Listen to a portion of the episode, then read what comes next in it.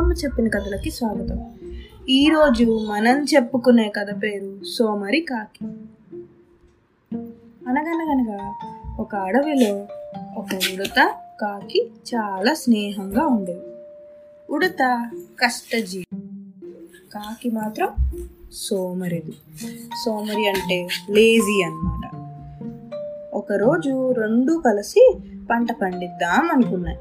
అందుకు చాలా కష్టపడి పని చేయాలి అని కూడా అనుకున్నాయి కొద్ది రోజుల తర్వాత ఉడత ఓ రోజు కాకి దగ్గరికి వెళ్ళి మిత్రమా మొక్కలకు నీళ్ళు పెడదాం పదా అని పిలిచింది.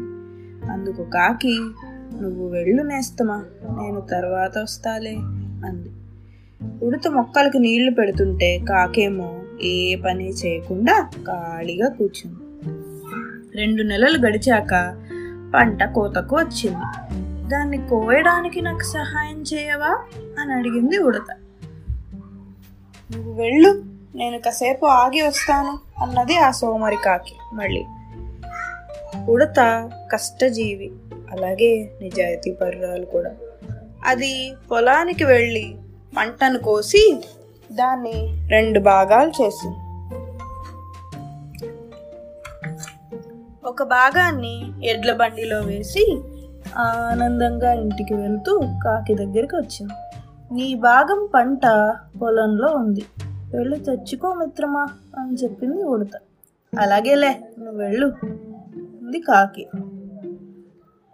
అప్పుడే తొందర ఏముంది నెమ్మదిగా వెళ్ళి తెచ్చుకుంటాలే అనుకుంది కాకి.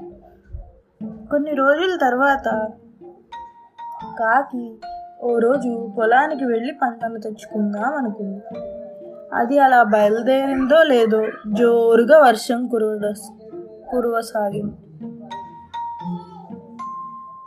పంటంతా వర్షంలో కొట్టుకుపోవడంతో చివరికి ఏమీ మిగలలేదు.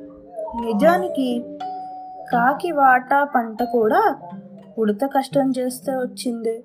కానీ కాకి తన సోమరితనం వల్ల చేతికి అందాల్సిన పంటను కూడా పోగొట్టుకుంది. అందుకే పిల్లలు సోమరితనం ఎప్పుడు చేటునే తెస్తుంది. కథ కంచికి మనమేమో ఇంటికి.